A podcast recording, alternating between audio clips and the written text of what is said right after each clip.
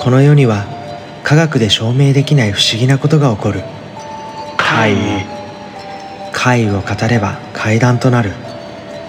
私が実際に体験した怪異をエピソードトークのような怪談でお送りします。怪談師 F のリアルホラーストーリー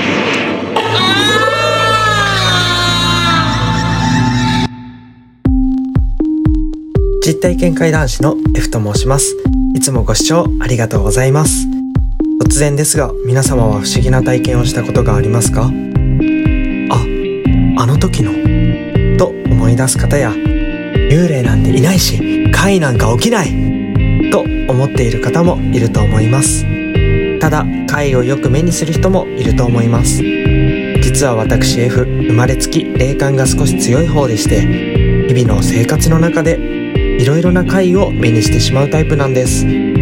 この番組はそんな日常の中で起きた怪をエピソードトークのような怪談で語ったりゲスト様を招いての対談会を行ったりお便りを読ませていただいたりしていきます。お便りはインスタグラムとツイッターの DM またはメールあとは直接お声掛けいただいても構いません。インスタグラムとツイッターはどちらも検索欄より漢字で実体験。怪談師。ひらがなで F 実体験怪談師 F とお調べください。メールアドレスはすべて小文字でリアル .horror.stories.f アットマーク gmail.com となります。概要欄にも載せてあります。番組の感想やこんな怪談ありますか？などのリクエストそれに皆様が体験した怖い話など何でも受け付けております。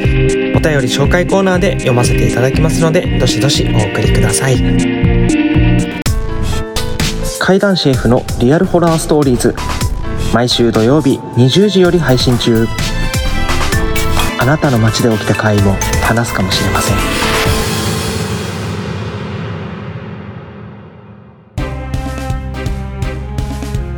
さあ始まりました。怪談シェフのリアルホラーストーリーズ。第21回目の配信となります。先週から出会いの春プロジェクトと題しまして6週連続ゲスト様をお迎えしての対談会を実施中です。ポッドキャストを通じて皆様に新しい出会いをお届けしていきます。本日はお茶の国の怪談師様をゲストにお招きしております。どうぞ最後までお聞きください。出会いの春プロジェクト。ポッドキャストを通じて素敵な出会いをお届けしていきます。気になる怪談師さんや気になるお話と出会えるかも。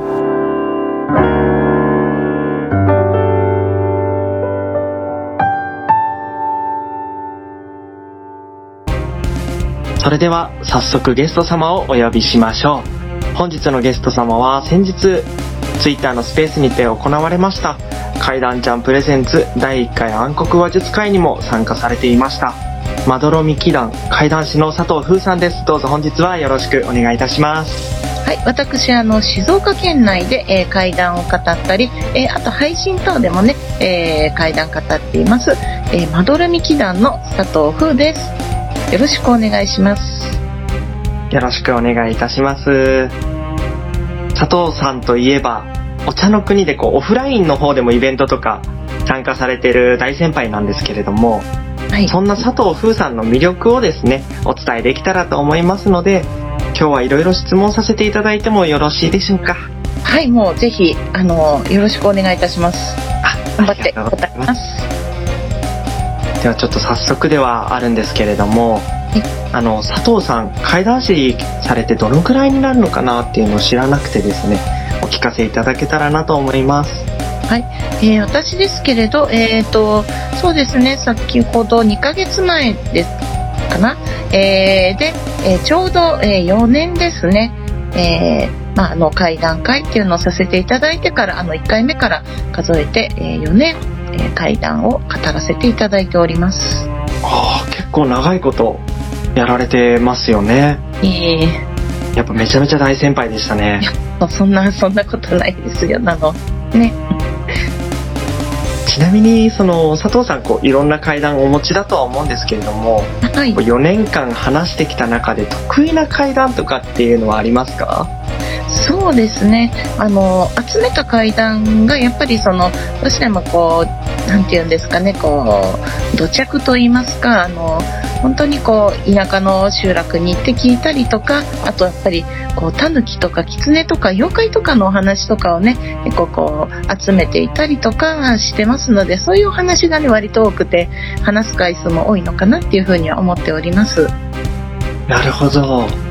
結構、あの、レアリティ高めなジャンルにはなってきますよね。一般的なこう、幽霊見たよとかっていうお話よりも、はい、妖怪とか、狐、タヌキとかになってくると、はい、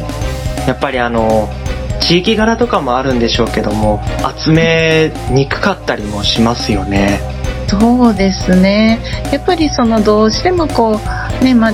ま、街中っていうかね階段階やるとあの来てくださったお客様からねこう聞かせていただいたりとかあと自分で私バイクであの山にこう入っていってあのねそういうお茶屋さんとかああいうとこいろんなとこ行ってご飯食べながらこういろんなねここの昔話とか聞かせてもらえませんか？みたいな感じでちょっとねあの聞くと割とその何て言うんですかねその地域に伝わるお話だったりとかねそういうのを聞かせていただいたりとかっていうのでねあの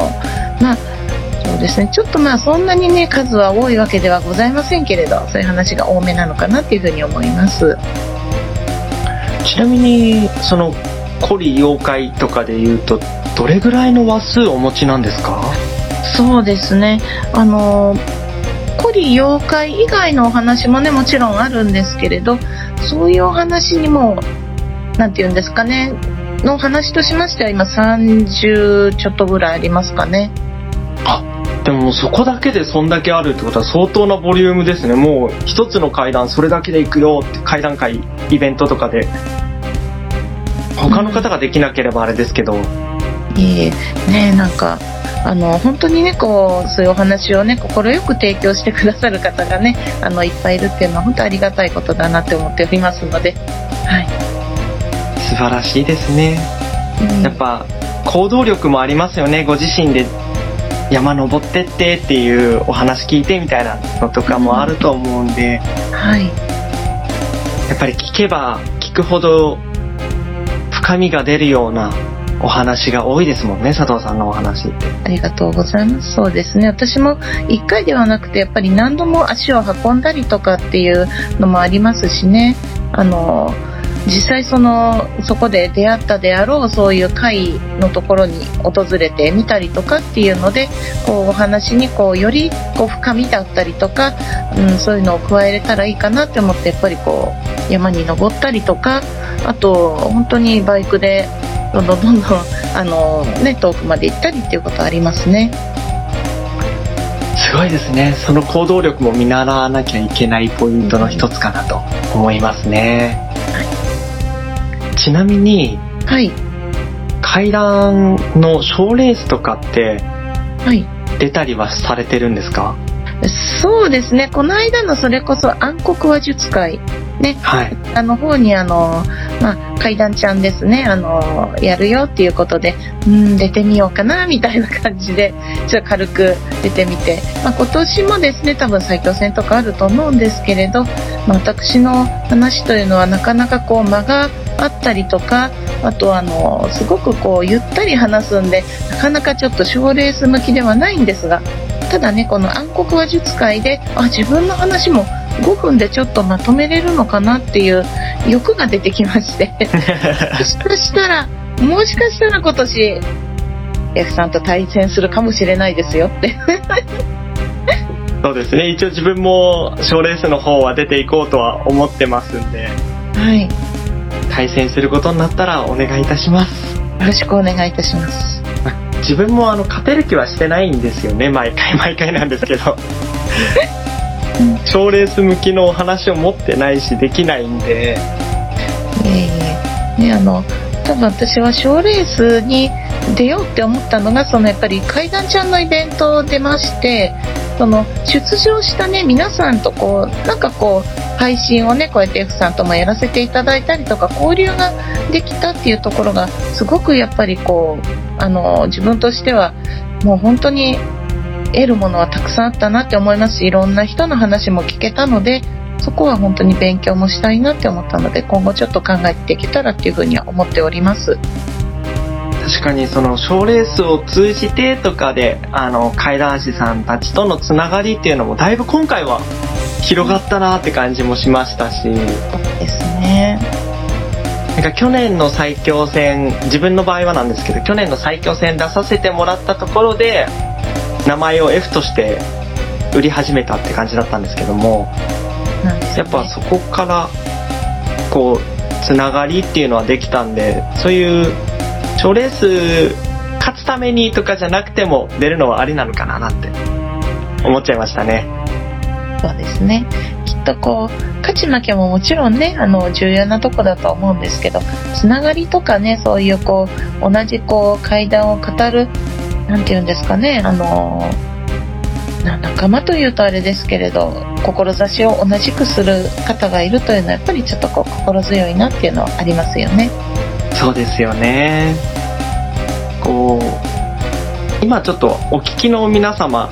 すごいこう佐藤さんふわふわしてるなっていう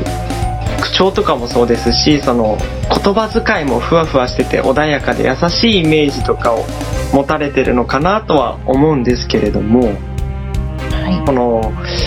佐藤さん普段こうやってお話しする時のテンションと階段になった時のスイッチの切り替わりがめちゃめちゃすごいなって思ってて。ありがとうございます。そのスイッチの切り替わりどうやって持ってってるんですか？えー、なんだろう。あのえっ、とね実際あの私会談会とかあとリアルでこう話す時なんですが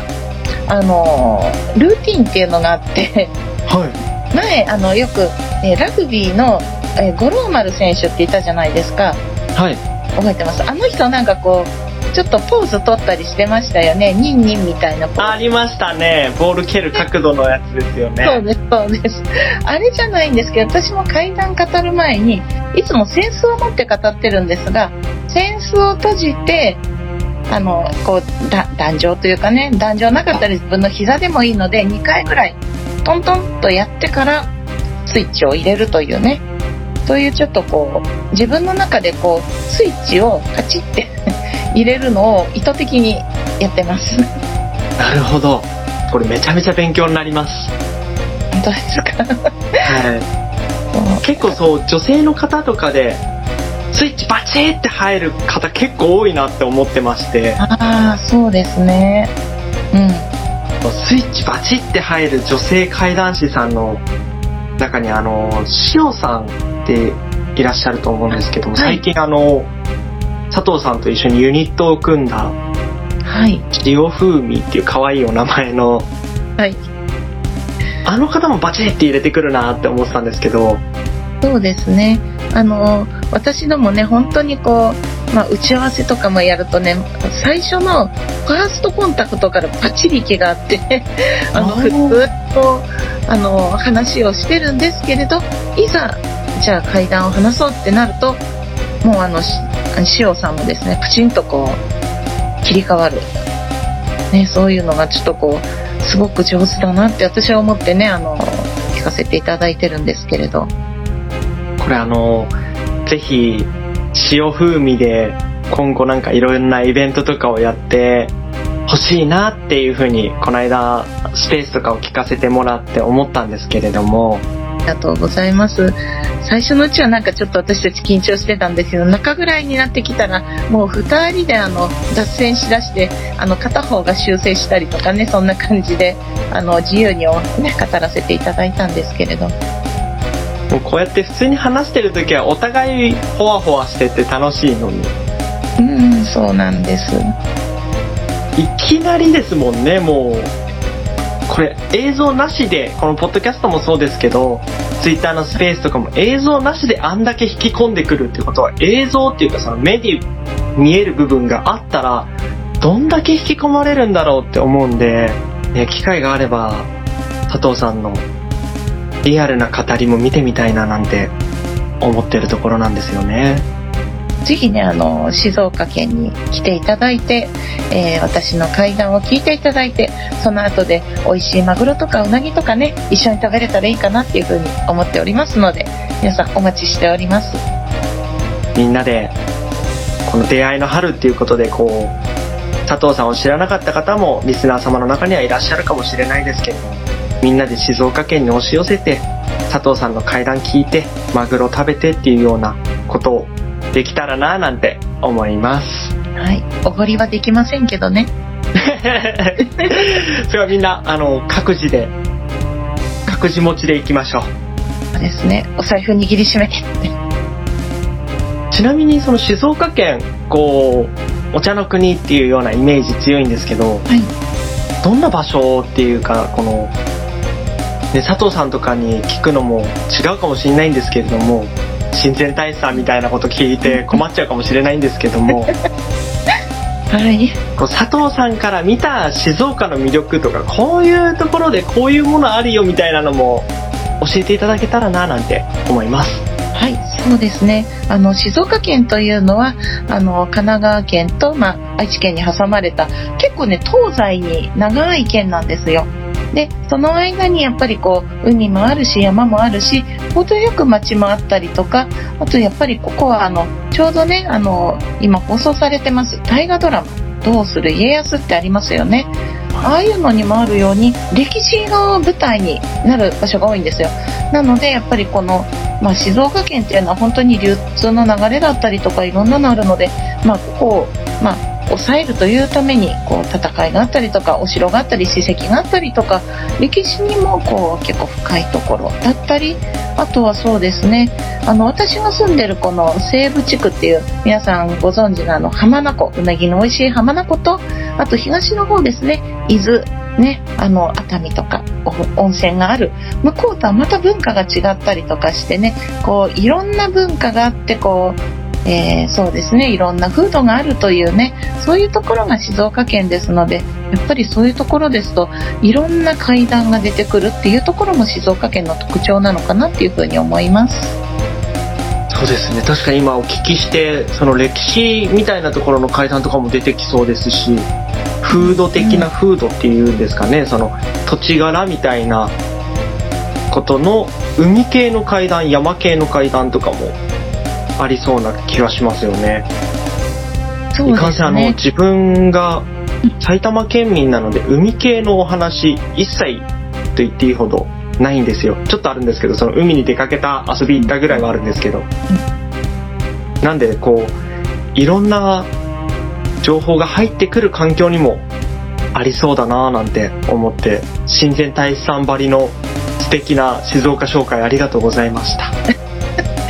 ありがとうございます。で、これでこうちょっとね、こう静岡っていう場所に、えー興味を持っていただいたらって思いますのでね。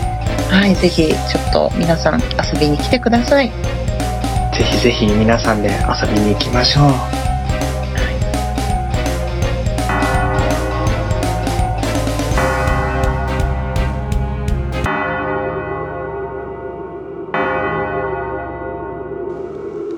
そろそろお時間のようです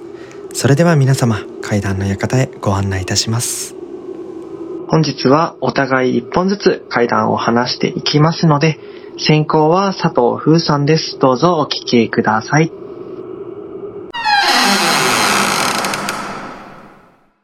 はい。では、私から1話語らせていただきます。今、この配信聞いているあなた、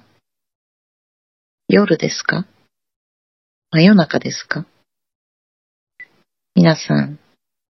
夜更かしは好きですか？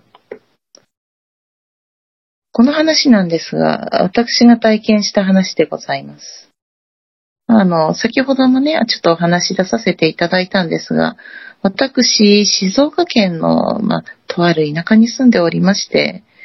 あ夜ともなりますと、本当に音が全くしない静かなところなんです。物音一つしないので、針を一本落としただけでも、ピンと響き渡るような、そんな静寂に包まれたところに住んでいるんですよ。そうですね。あれは忘れもしない。とある秋の夜のことです。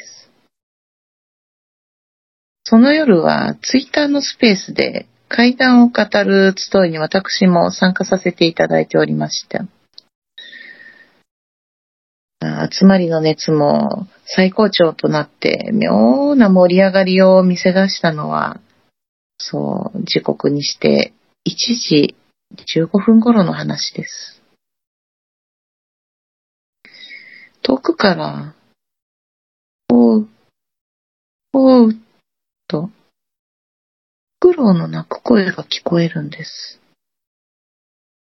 きっと、裏の山からフクロウが降りてきたのかと思い、再びスペースに耳を傾けたんです。しばらくしますと、おう、おう、と、フクロウの声が近づいてきているんです。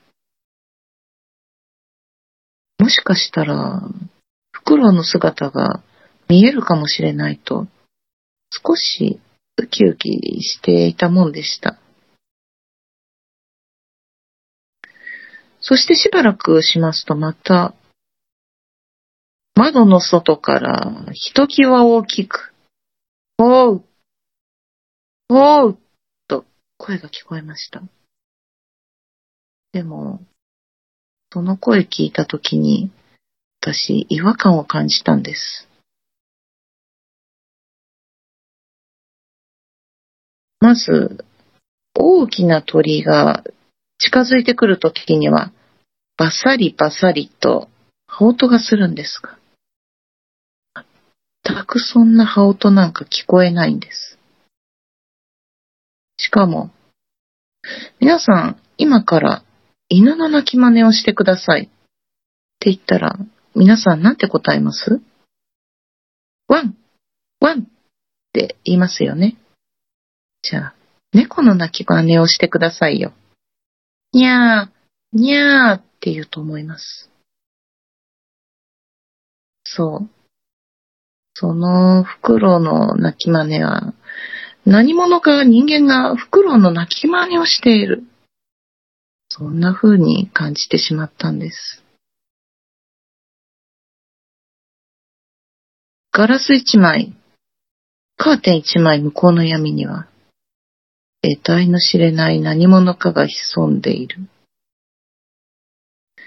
そう考えると、もうスペースどころではありません。じっと外の気配に耳をそば立て、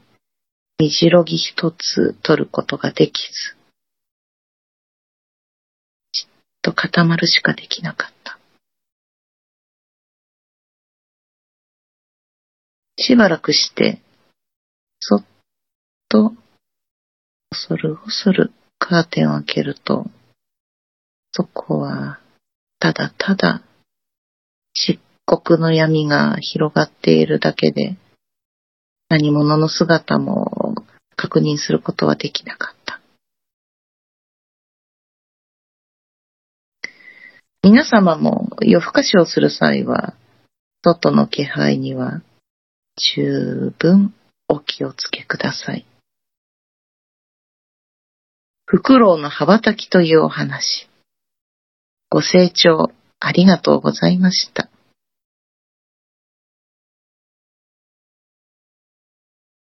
引き続きまして、F さんから、ゴミ袋というお話です。お願いいたします。これは、今から約10年弱前のことになるんですが、当時自分オカルト系の YouTube チャンネルをグループでやっておりまして、4人でグループ組んでいたんですが、そのうちのメンバー1人と、夜な夜な心霊スポットに撮影に行くことが多かったんですよね。その日も、そのメンバーと夜に合流して、どこ行こうかなんて話をして、いや、今日さ、ちょっと時間遅くなっちゃったじゃん。その時、もう24時を回ってたんですよ。俺明日朝早いからさ、ちょっと軽くパッて行って、パッて取って帰ってこれる場所にしない？なんてそのメンバーに言われたんですよね。で、提示されたのが、その場所から1時間弱で着くダム。噂だけは有名なんですが、これといって、信憑性のある噂もない、そんなダムに行っ、怖い話して、それを撮って、背景とか音声とかなんか撮れればいいんじゃない？なんて、軽いノリでその場所に向かおうとしたんです。自分運転だったんですけども、まあ、人里離れていくんですよね。1時間も車を走らせてますと。畑が出てきて、川もどんどん細くなっていって、周りは木々が増えてくる。ダムなんで山の上の方にあるんです。民家ももうほとんどない。ポツポツとまばらにある程度。山道少し登っていくと、おそらくもうこれ以上先には民家はないよなっていう森の入り口に着きまして、その最後の民家を横目で見ながらさらに進んだんです。そうすると、お互いの携帯の電波もなくなってしまって、ここで何かあったら大変だね。下まで降りないと電波も入らないね。なんて自分メンバーに言ってたんですけど。いや、これよりさ、まだ先に行かないと着かないよ。なんて言うんで、運転すごい集中して、事故なく帰ってこようということで、ハンドル10時10分に握って、ゆっくりゆっくり山道登ってたんです。山道登っていく途中で、助手席にいたメンバーが、左斜め前を一点じーっと見つめてたんで、え、どうしたの？なんて聞いたんですけど、あー何かなって思って、なんて言いながらずーっと一点を見続けるんですよ。なんか面白いもんでもあったのかななんて思いながらゆっくりゆっくり山道自分は登っていくんですが、その見てた場所、木の枝の先ら辺だったんですが、それを通り過ぎた瞬間に、ねえ、F、今すぐさ、降りよ。引き返そう。少し焦ったようにそう言ってくるんです。何事だろうなと思って、え、どうしたの？何見えた？って聞いたんですけど、いや、今まだ言えない。ごめん。ちょっと今言えないから、とりあえず引き返そう。今すぐ降りよう。そうは言われても、山道ずっと登ってきてたせいで、車1台分しか通れないような道だったんですよ。じゃあ次の車の退避場所、あれ見つけたら U ターンするから、ちょっとそこまで頑張って、なんて言って、退避場を見つけてすぐに U ターンして引き返したんです。引き返してる途中、そのメンバー、助手席で大号泣してて、え、どうしたの？ねめっちゃ泣いてるけど大丈夫？って聞いてたんですけど、いや、なんでかわかんねえけど勝手に涙出てくんだよ。とりあえずもういいから早く降りよう。なんて言ってくるんですよ。もう全然何が起きてるかがわからない。まあ、とにかく降りなきゃまずいんだなと思って。ゆっくりゆっくりと坂道下ってたんです。そのメンバーっていうのも自分同様に少し霊感が強い方で、なんなら波長も合うタイプで、もしかしたら一緒にいることによって何か引き込んでしまったのかな、なんて思いながら慎重に坂道下っていくと、後ろの席でチラチラと動く白い影、茶色い影、なんとも言い難い色をした影がチラチラと飛んでいたんで、え、なんだろうなって一瞬パッてルームミラー見たんですよ。ただね、自分、必死に10時10分で坂道下ってるわけですから、そんな注視はできなくて、パッて一瞬見ただけで終わっちゃったんですけど、そこには何かいる。そんな気配だけではなく、姿まで一瞬見えたように思えたんです。ただ、その姿っていうのが、光の玉なのか、ゴミ袋なのか、何かよくわからないものが浮いているようなそんな感じでした。そうすると、隣にいたメンバーが、ねえ、F、ちょっと嫌なこと言っていい？って、まだうるうるさせながら言ってくるんです。今さ、後ろにいる。自分もすかさず、うん、把握してる。急いで降りよう。なんて言って、もう二人黙ってずーっと降りてってたはずなんですけど、降りれ、降りれど降りれど、まだ山道は続いてるんですよ。そんな時、自分の左手、10時10分で握ってたはずの左手が、どんどん重たくなっていって、しまいには腕が上がらなくて足の上に手を置くぐらいになってしまったんです。その時、またメンバーが、ナイフ、これ言っていいかわかんないんだけどさ、今さ、お前のところにいる。って言ってきたんですよ。おそらく見えてたのかなとは思うんですが、自分その手、怖くて見ることができなかったんですよね。ただ、重たいことをメンバーに伝えて、もう一刻も早く降りて、そしたら、さっき見えてたもの、外で見えたものも中で見えたものもひっくるめて全部聞かせてくれってメンバーに言ったんですけど、まだ言えないから、とりあえず近くのコンビニまで行こう。まだ山下ってないんですけど、近くのコンビニまではその話しないよって言われて、必死に山道下っていくと、今度は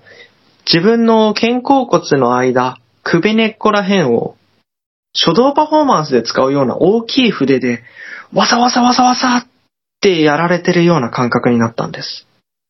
え、なんだろうこの感じって思いながら運転してたんですけど、その瞬間に頭の中のビジョンで、昔自分が中学生ぐらいの時に飼っていた赤星インコの姿が思い浮かんだんです。なんでだろうなって思ったら、そのわさわさしたもの、どんどん茶色っぽいシルエットになっていって、白と茶色の間の発光体のような毛溜まりのようなものと、うちのインコが戦っているビジョンが見えたんです。ただ肉眼で見えてるわけではないので、実際に何が行われてるかはわからないんですけれども。もしかしたら何かに入られそうになってくれてんのを、昔飼ってたインコちゃんが助けてくれてんのかな？そんな風に思ったんです。その時、自分まで大号泣してて、ねえ、F、お前まで泣いてんじゃん。って言ってくるんで、いや、俺も泣きたくて泣いてるわけじゃなくてさ、なんか勝手に涙が出てきちゃうだけなんだよね。なんて言いながら、そのビジョンを思い浮かべてまだ山道下ってく。そうすると、その瞬間、うちの鳥のその存在も、茶色とも白ともつかないその球体のイメージも頭から消えていったんです。その瞬間になんか、あ、もしかしたら、うちの飼ってたインコちゃんが自分のことを助けてくれたことによって、お互い消滅してしまったのかな。なんて少し悲しい気持ちになって。ただ、その後すっきりして、お互い泣き止んでる状態。最後に見えた民家も見えてきて、そのまま、ポツポツ、民家があるところ走って、畑を通り抜けて、一番近いコンビニ、だいぶ走らせたところにあったんですけど、そこまでたどり着くことができたんです。そこで手洗ったりして、一応、何かしらできることないかなっていうんで、塩買ったりとかもしたんですよね。そのまんま外の喫煙所でタバコ吸いながら、さっき何見えたの？なんて、メンバーに聞いてみると、さっきさ、俺ずーっと、ゴミ袋がなんで木にぶら下がってるんだろうなって思って見てたんだよ。だけどね、あれ行き過ぎる時になったら、人とも動物とも区別がつかないぐらいの立体的な顔が浮かんでたんだよね。そんな風に自分に伝えてきたんです。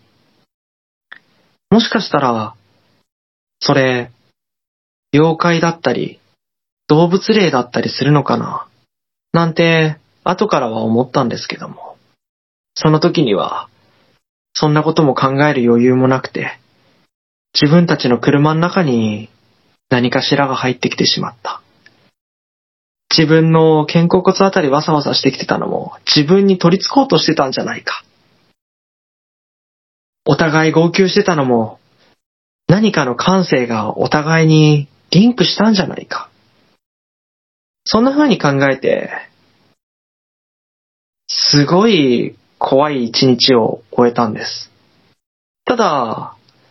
結局、撮影には行ったんですが、一回も動画を回すことなく終わってしまったんで、記録としては何も残っていない状態なんです。ご清聴ありがとうございました。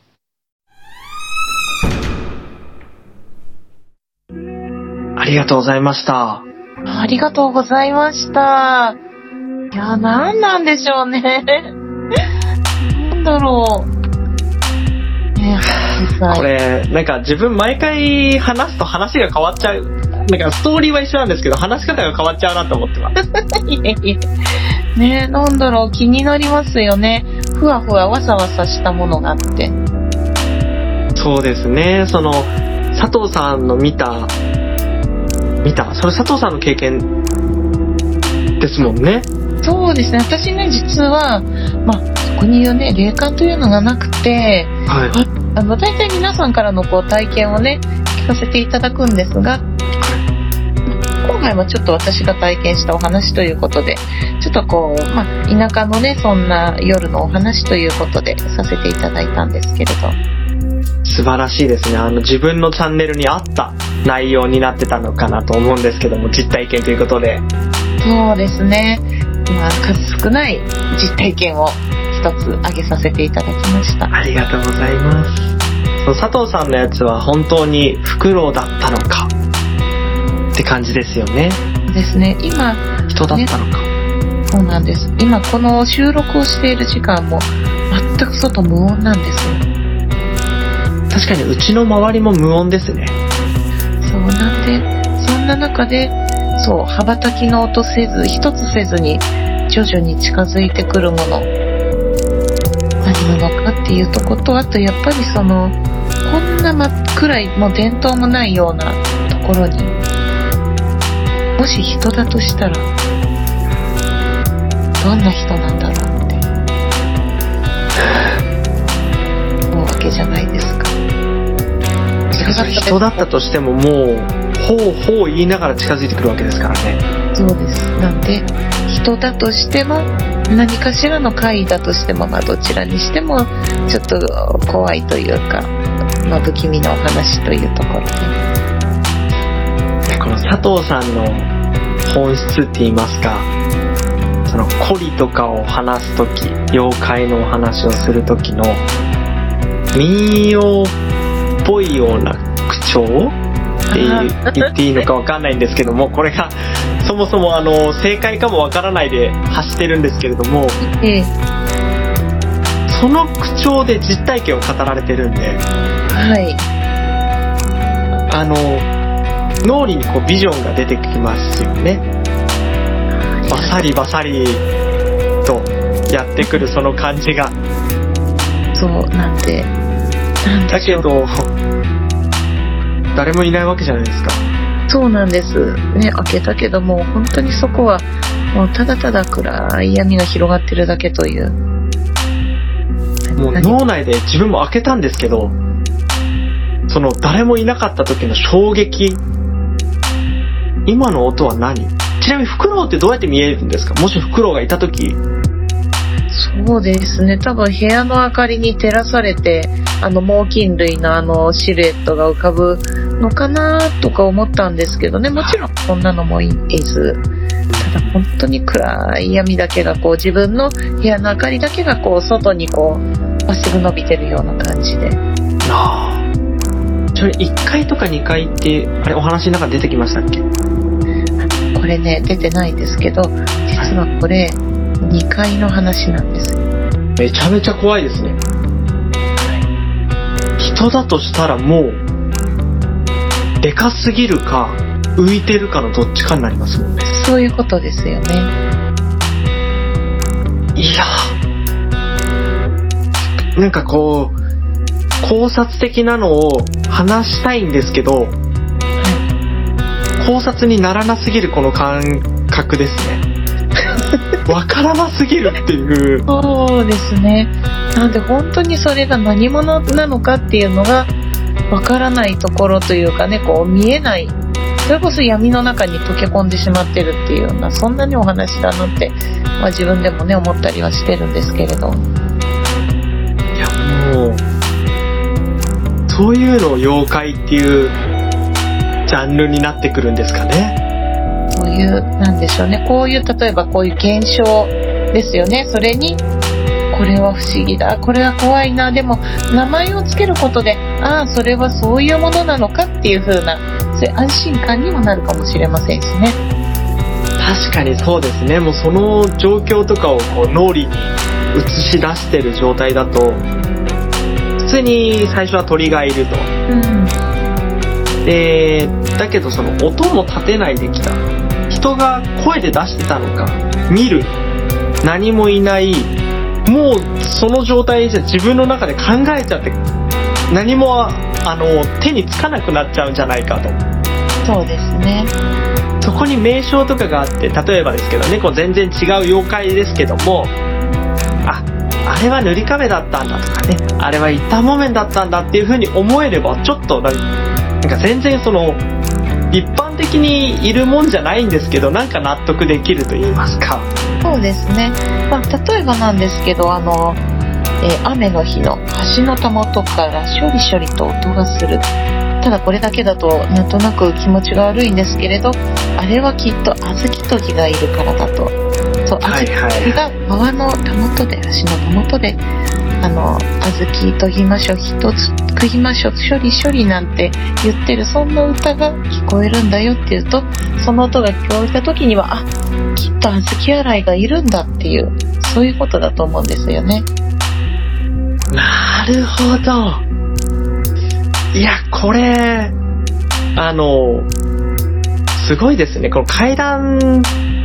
としてのお話を一気に覆すんじゃないかっていうぐらいのストーリー性になってると思うんですけど、ありがとうございます。言うならばですよ、この、全部を妖怪にもできちゃうんじゃないかと、こう、いろんな怪談さんが話すお話とか、テレビでこう、やってる再現 VTR みたいなのとかも全部、妖怪のせいにもできちゃうんじゃないか。っていうぐらいの感覚かなと思うんですけど。いやいや、そんなね、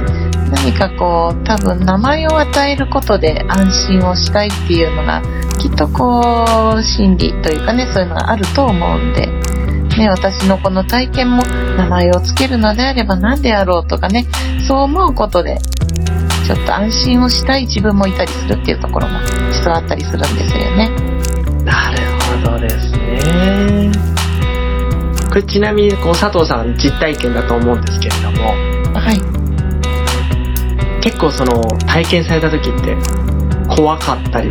したと思うんですよ。はい。人生の中で何番目ぐらいに怖かったですか？人生の中では、そうですね。人生の中では多分123番ぐらいですかね。絶妙なところできましたね。多分その、あれですよね、きっといろいろなこう人的な怖さだったりとか、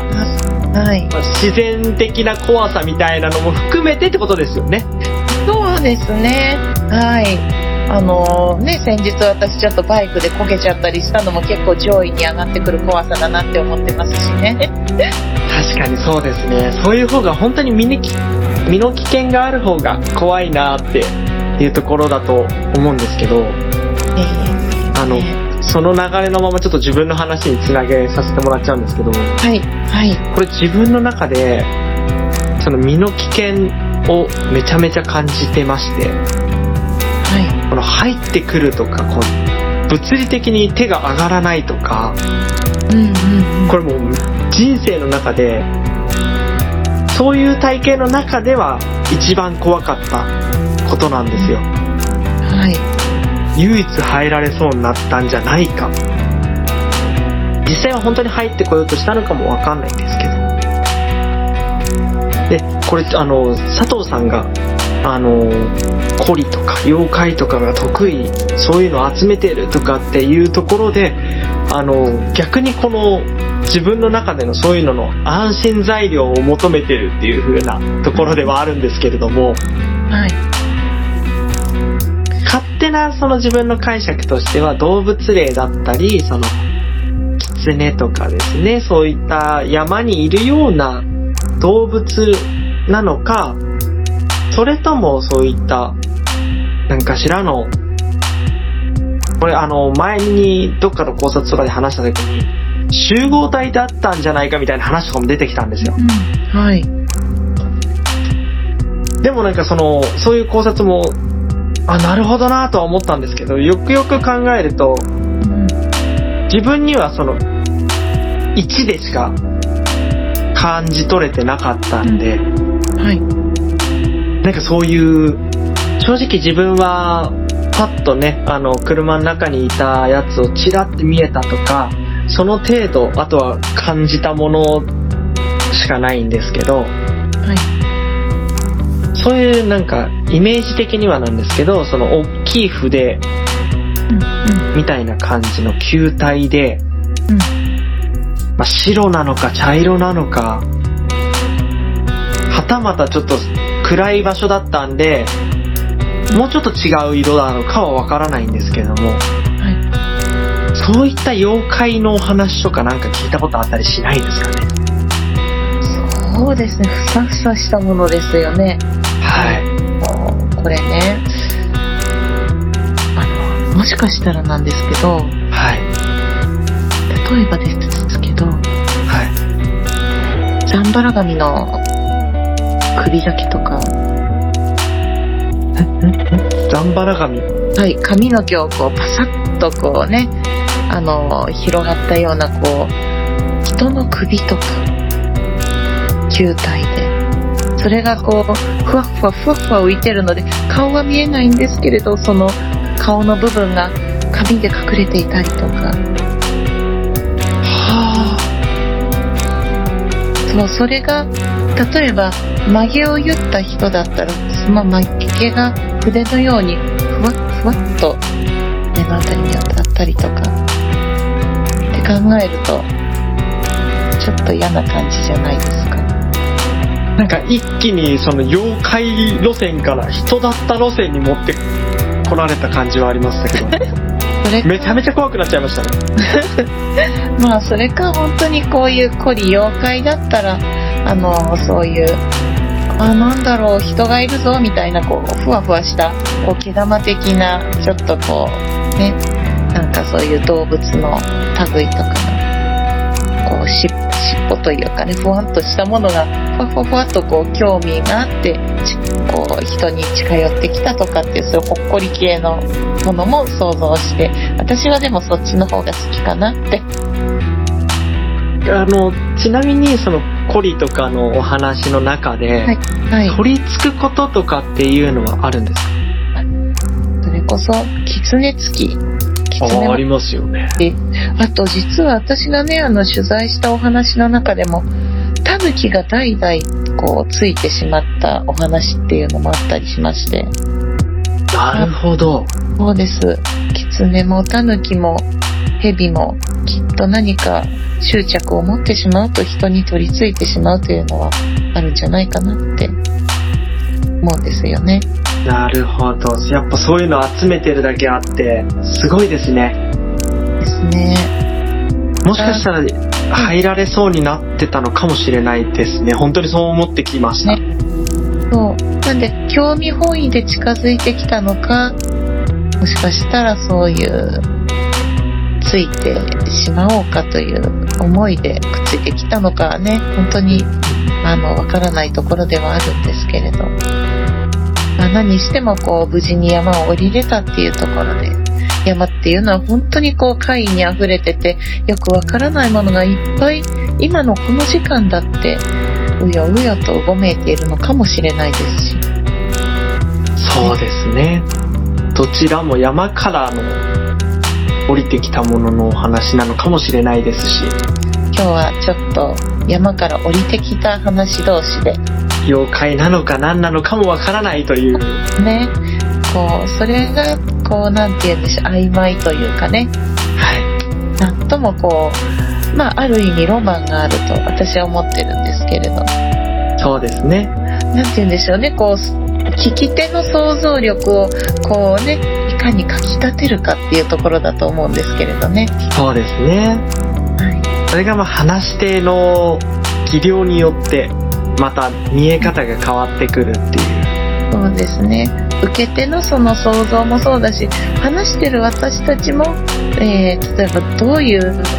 ものだろうっていうのをこう思い巡らせながらこう気持ちを込めるというかねそういうところで語っていくことで伝わるとなんかこう語ってて嬉しいなとか楽しいなって思うことにもつながってきますよねきっと。そうですね。そういうそうやってこう技量を磨こうとかねこう伝えようっていう。自分に関してはもう自分の体験したことをみんなに聞いてほしいみたいなスタイルなんですけどね。どんどん磨かれていくんじゃないのかと。そして楽しくなってくるんじゃないのかと思うんですけども、これこう実はですねこの今収録をしているところ録音していないところでめちゃめちゃこう佐藤風さんとお話をしましてだいぶ予定よりも押してしまったんですよね。すいませんいでえいえ、全然自分は大丈夫なんですけれども、あの、その中でもめちゃめちゃ濃いお話とか、いいお話すごい出てて、もうこれを本当にねあの録音しといて流したらこれすごいなって思ってねいいお話いっぱいしましたよね。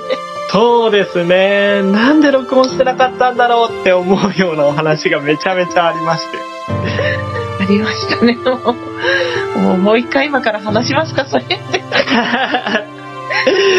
もう第2回戦行っちゃおうかなっていうぐらいの感じですよね。は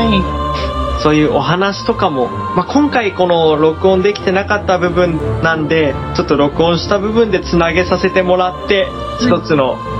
エピソードを上げていくんですけれども、い。はい。まあ、今度、また、ポッドキャストじゃなくても、もしかしたらこう、お互いツイッターやってたりしますからね。はい。スペースで録音できたとか、あとはまあ、この、収録にまた佐藤さん来てくれたってなったら、またより深い話ができるかななんて思いまして。ありがとうございます。ぜひね、あの、うちの、ね、あの、まどろみ祈願の方にも遊びに来ていただけたらと思っておりますので、ありがとうございます。ぜひ、あの、遊びに行かせていただければと思います。はい。いや、もう、すごい、めちゃめちゃお話ししたんですよ。この、聞いてる方には全然伝わってないと思うんですけれども。撮ってないところだけで1時間ぐらいあったかもしれないんですよ。そうですね。結構話しましたよね。そうですよね。もうそっちの方がいいお話が出てたんじゃないかっていうところでもあるんですけれども、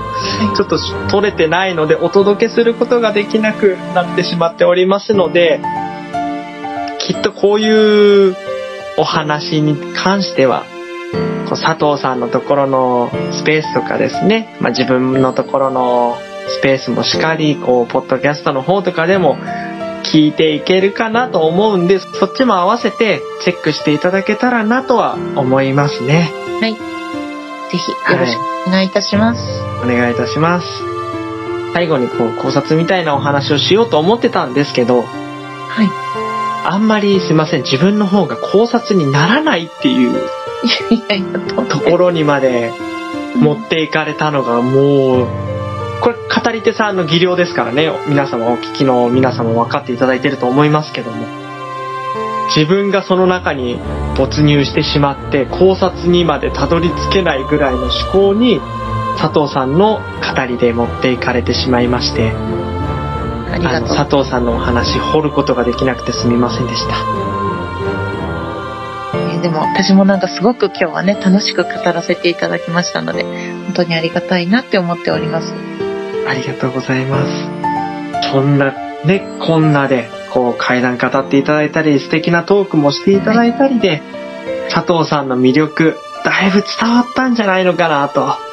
思う回になりました。ありがとうございます。本当に今日は呼んでくださってね、本当にありがたいなって思ってますので。はいありが。とうございます。いや、もう、えっ、と、エンディングに入ってきてるんですけれども、はい。本日のゲスト佐藤風さんだったんですけれども、告知ですね。何かあれば、お願いしたいなと思うんですが、ありますか？はい。えー私ですけれど、あの、地元ですね、えー静岡県内で階段語っておりますので、えーそうですね、あの、いろんなとこでね、やらせていただいてます。あの、古民家であり、お寺であり、あの、まあ、馴染みのね、お店でありというとこ、いろんなとこやっておりますので、インスタグラムや、えーツイッターの方、えーそちらの情報チェックしていただきまして、ぜひお近くの方もお近くじゃない方も遊びに来ていただけたらというのと、あと月に1回ですね、あの私、などろみ祈願ということでいろんなゲストの方をお招きして、あの、お話をさせていただいております。そして今日の配信の中でも出てきましたが、えー、しおさんと私、えーユニットですね、塩風味という、えーユニットありますので、そちらの方も、あの、やっておりますので、またね、あの、配信の、えーお知らせ等も、えー、Twitter、もしくは Instagram と SNS の方で配信させていただきますので、またそちらもチェックしていただけたらと思いますので、今後ともよろしくお願いいたします。ぜひ皆様もチェックしてみてください。概要欄の方にも佐藤さんの Twitter、Instagram は載せさせていただきますので、そちらから情報をチェックしていただければと思います。いや、この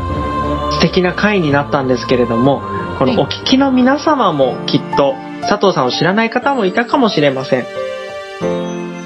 素敵な出会いがあると嬉しいんですけれども、この企画をやってよかったなって思うんですけれども、出会いの春ということで、クソシガさんに続きまして、佐藤風さん出ていただきました。ありがとうございます。ありがとうございます。お聞きの皆様も佐藤さんのね、インスタグラム、ツイッターフォローしていただいて、こういうの聞いたよとかっていうのをお声掛けいただければ、また素敵な出会いが生まれるかなと思いますので、ぜひぜひよろしくお願いいたします。ありがとうございます。本当にね、聞いてくださってありがとうございます。多分今のところ編集してないんで何とも言えないですが今回も長尺になったかなと思います最後までお聞きいただきありがとうございます ありがとうございました。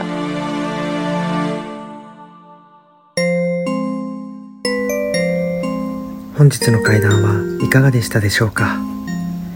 次はあなたのそばで起こるかもしれません。それではまた次回お会いしましょう。実体験会談師 F でした。